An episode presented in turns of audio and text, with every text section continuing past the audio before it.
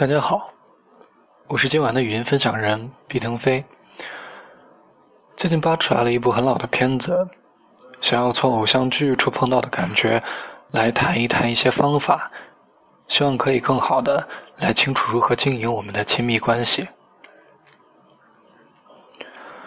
硕博心理语音分享改版之后呢，希望从单纯的心灵鸡汤和故事中跳出来。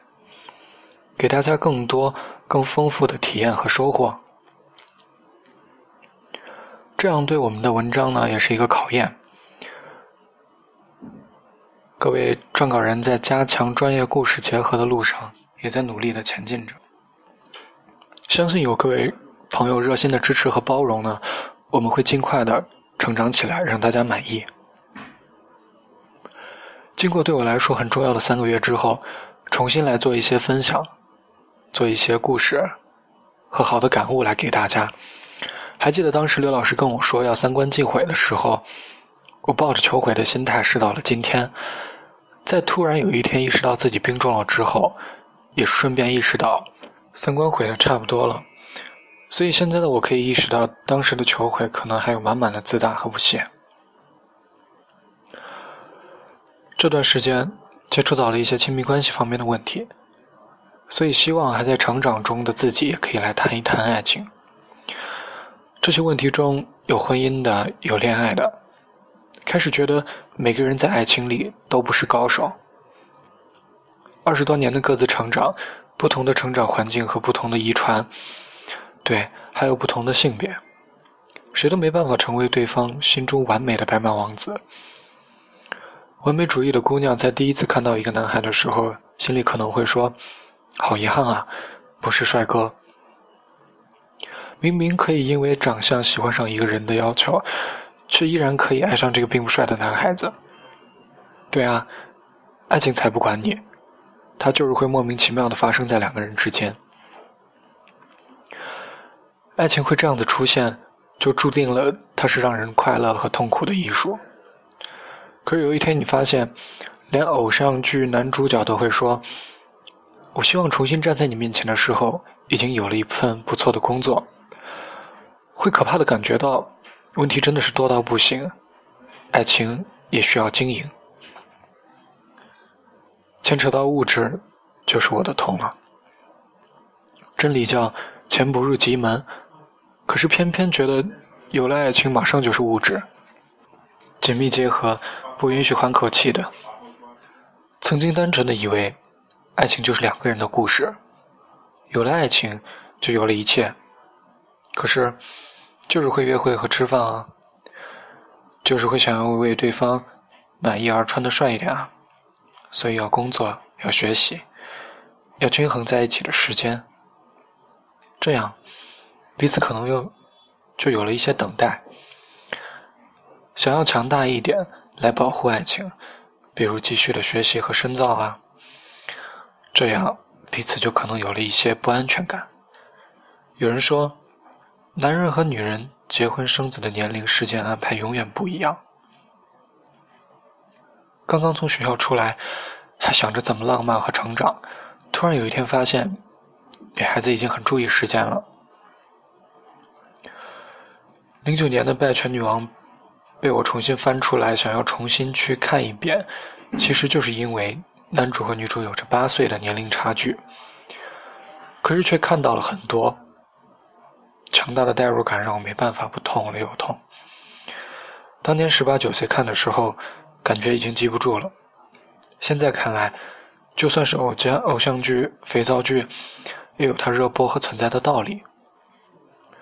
开始会觉得在一起很坎坷，前女友。追求者的桥段会有一些无聊，可是相处的方式却让我们看到了一些道理。男女朋友的相处，有一些是激烈的争吵，有一些是默默的忍受。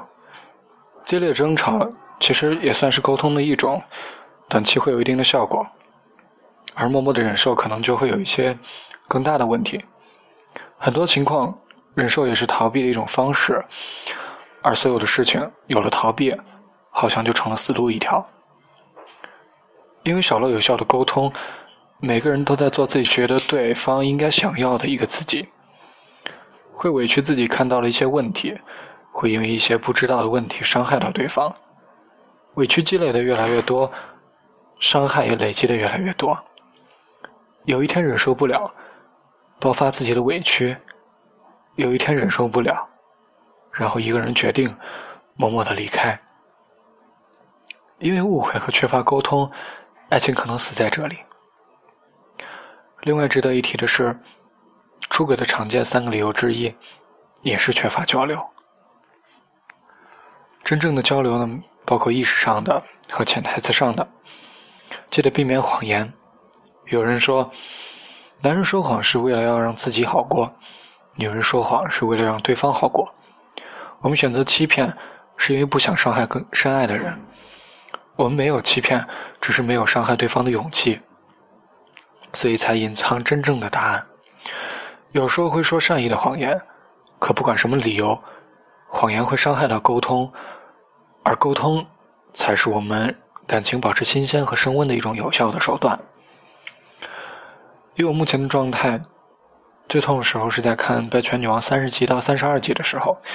也就是男主和女主排除万难决定在一起之后，到第一次吵架之前的这段时间，带着去看电视剧的状态，可以看到，他们已经把爱情演得很不错了。所以，也就是因为这样子，会觉得因为爱情而委屈了自己。三十二集吵架的时候，我们听到最多的是爱。好像却因为爱很痛苦。你介意什么？我不介意什么。你的想法是怎样？你的怕是怎样？男孩子觉得不可能发生的事，女孩子会很在意。女孩子会说你小，所以你可能会爱上别人，有被抛弃感。而女生在年龄和时间上输不起。女孩子觉得男孩在委曲求全，在勉强为了女孩子付出，而这种付出让女孩子感动却沉重。有玩笑说：“对不起，我们分手吧，因为我们性别不合啊。”对，男女就是大有不同。男人需要独处，女人需要倾听。男人把抱怨当成责备，女人把沉默当成遗弃。男人看重大事，女人看重小事。所以，男人需要听到“我需要你”，女人需要听到“我爱你”。男人要学会说对不起，女人要学会直接表达自己的感受。知道男女的不同心理需求，磨合和改变会更有方向一点吧。谁说这世界上要么怎样，要么就不怎样？只要有问题，就一定可以解决。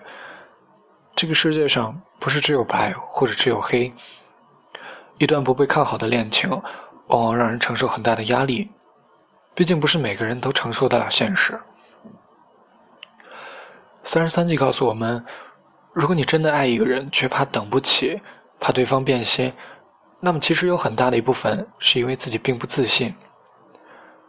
其实很多事情很快就能想开，只是需要一些方式和方法。所以，经营好亲密关系的一个方法。让我觉得是核心的东西，就是要珍惜缘分。好的缘分不是错过就过了，反正还会有，甚至还会有更好的。毕竟不是所有的人生都像电视剧一样，有那么多巧合可以帮助爱情不死。一个人在一段感情上失败，一定有他的原因。如果轻易就放弃，那么可能还会接着失败，只是在不同的人身上而已。最后。我想大言不惭的说说婚姻。我知道结了婚，好像就要对另一个人生人生负责，开始要变得不一样，所以重之又重。曾经的我允许自己野心勃勃的闯一番事业，对物质会不屑一顾，因为觉得好像做成了一些事，证明了自己的价值，自然就会拥有物质。